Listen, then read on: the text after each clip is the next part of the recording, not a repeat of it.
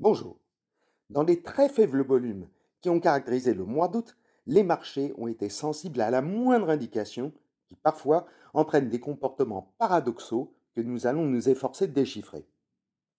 Ainsi, les dernières informations provenant de la Chine ont perturbé les marchés. Le nouveau président de la Banque centrale populaire de Chine, M. Pan, a surpris en décidant une baisse des taux directeurs de seulement 0,15%.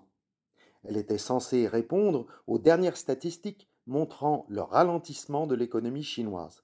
Baisse des importations et exportations sur le mois de juillet, ralentissement des ventes de détail à plus de 50%, de la production industrielle à 4,7%, loin des 5,5% objectifs, difficultés persistantes de l'immobilier surtout.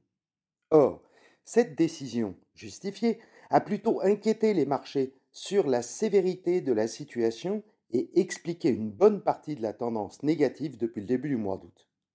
Il a même fallu l'intervention du Premier ministre chinois Li Qiang pour calmer la situation dans l'attente de mesures de relance plus probantes pour la Chine. Ce qui est paradoxal, c'est l'évolution des taux d'intérêt, puisque le 10 ans américain, par exemple, est remonté jusqu'à 4,30%, le 10 ans français 3,2%. Or, les risques que représente la Chine sur l'économie mondiale devrait plutôt entraîner une baisse des taux liée au ralentissement de la demande. La croissance allemande, passée en territoire négatif, et maintenant hollandaise, en est effectivement affectée. Cependant, à l'opposé, la hausse des ventes de détail aux États-Unis et de la production industrielle américaine témoigne de la résilience de l'économie aux US. Dans ce contexte, la publication des minutes de la Fed, qui montre les interrogations sur ces différents membre sur la pause anticipée de la hausse des taux directeurs a emporté les marchés à la baisse.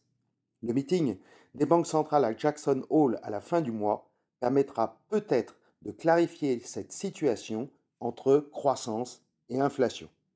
En tout cas, fini les vacances, fini les îles grecques, c'est déjà la rentrée sur les marchés, à la semaine prochaine. Îles grecques, les îles grecques, les îles grecques. Va plutôt visiter le désert en hiver, quand ici il neige.